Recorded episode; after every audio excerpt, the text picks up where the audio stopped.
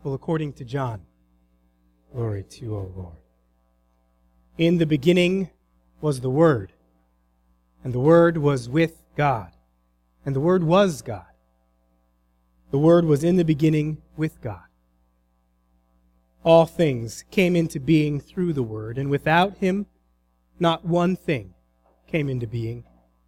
So what has come into being in Him was life. And that life was the light of all people. The light shines in the darkness, and the darkness has not overcome it. Now there was also a man sent from God named John. He came as a witness to testify to that light, so that all might believe through him. He himself was not the light, but he came to testify to the light, the true light, which enlightens everyone, was coming into the world. He was in the world, and the world came into being through him. And yet, the world did not know him. He came to his own, and his own people did not accept him. But to all who did receive him, he gave power to become the children of God, who were born not of blood or of the will of the flesh or of the will of man, but were born from God. The Word became flesh and lived among us. And we have seen his glory, the glory as of a Father's only Son, full of grace, full of truth. John testified to him and cried out, This is he of whom I said, The one coming after me ranks ahead of me because he was before me. From his fullness we all have received grace upon grace. The law indeed was given through Moses. Grace and truth came through Jesus Christ. No one has ever seen God. It is God, the only Son, who is close to the Father's heart and who has made him known. The gospel of the Lord. Praise to you, O Christ. Let's be seated. All right, so today I want to talk about uh, destiny. We'll hear in the last reading today, just before we're sent into the world, that word, destiny. Maybe you don't really use this word a whole lot. Maybe destiny for you is uh, something that belongs in the movies, things like Lord of the Rings and Star Wars, or maybe all those romantic movies about how people are destined to be together. You know those. Those are all about individual destiny. And I can tell you that these days, Sarah and I are thinking a little bit about destiny. We're thinking about a name for this new child. What, what destiny will this child with this name have? We don't know. We haven't decided on the name yet. But destiny. Christmas raises this question for us of destiny. What is our destiny? with God. I mean, unlike all of that that I've just talked about, it's a together destiny. And the first thing we can say is that it's a good destiny. It's a destiny of life and light, not darkness. But what we have here in Christmas and what we receive is that God has forged a common destiny with us.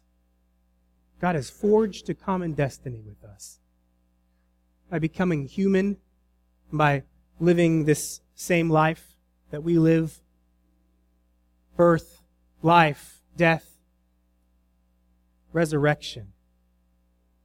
It's the sign for us that our destiny is not ours alone, but is God's. God's destiny is our destiny. It's something that we share together. Me and you us and all people, us and all creation. And we'll hear it in Ephesians that in Jesus, that God's plan is to gather up all things into Jesus things in heaven and things on earth.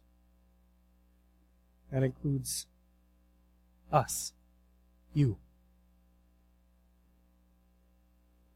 Now, in our own day to day lives, we do certain things that signal that we share a common destiny with someone. Marriage. We're sharing a common destiny. Two spouses. Birth, children, and parents sharing a common destiny. Even friendship.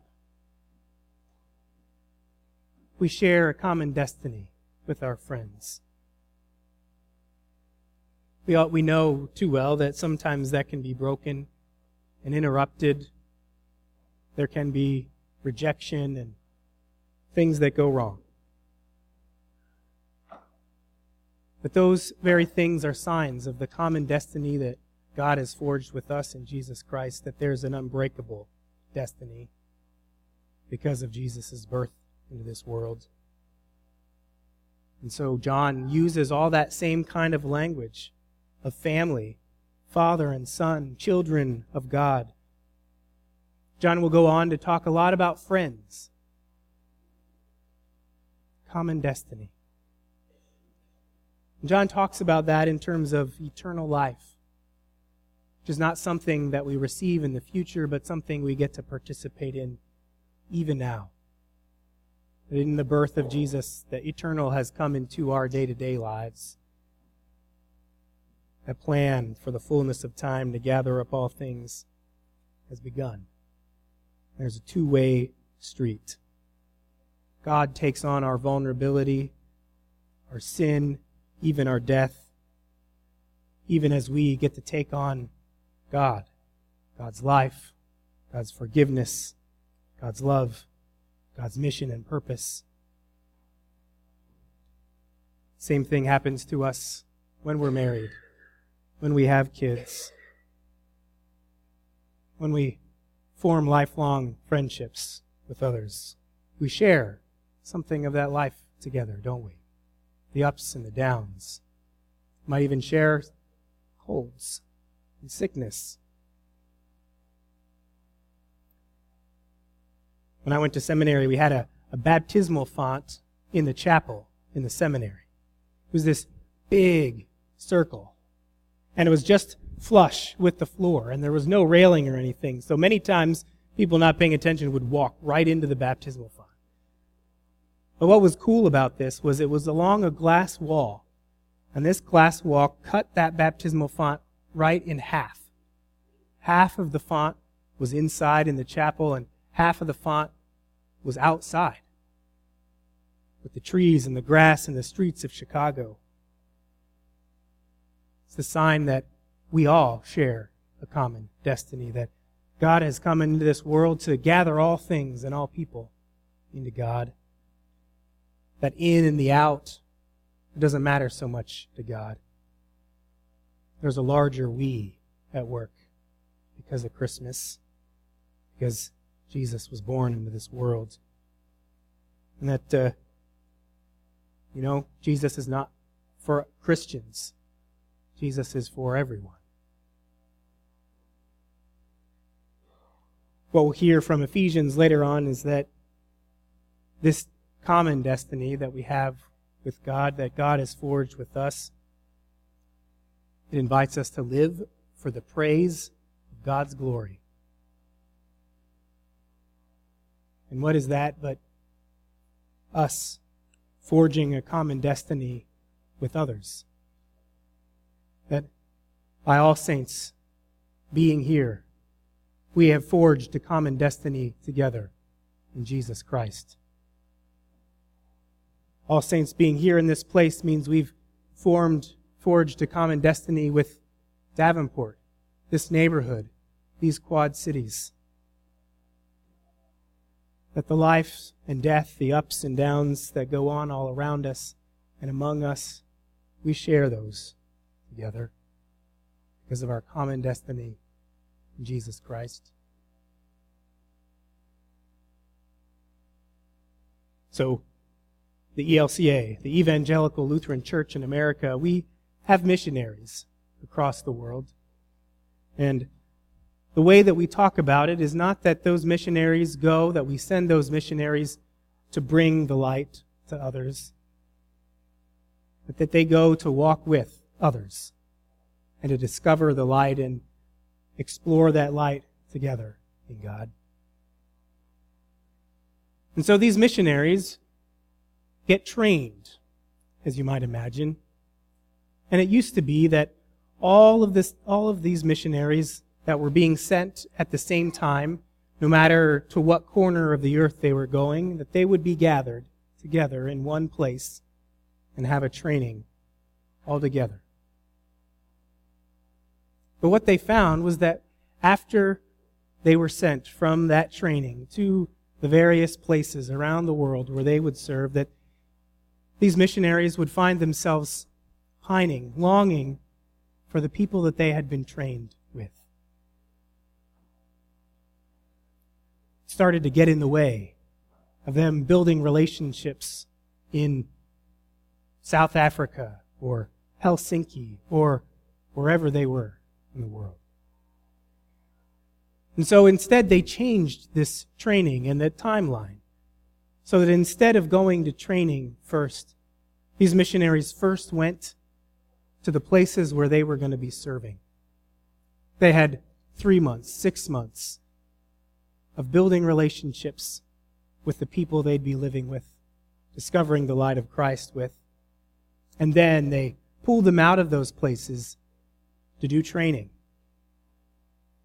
And guess what? While they were in training, all of those missionaries found themselves pining and longing for the people that they just left, the people whom they were sent to minister among. And it's that flip of mind, that change of heart that Christmas is all about. We're not here for each other alone.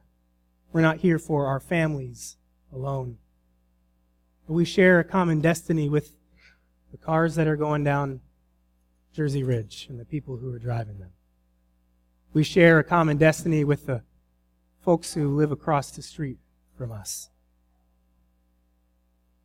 And God changes our hearts so that we begin to pine and yearn for those folks and their life and their light. So while you may be thinking about resolutions for 2015, the future of these next 12 months, just consider opening up that window of the future even larger to include the life eternal that we've received, the life together with God that we're promised now, forever, and who it is that we'll be sharing that life with and how we can share that light with everyone we meet. Thanks be to God.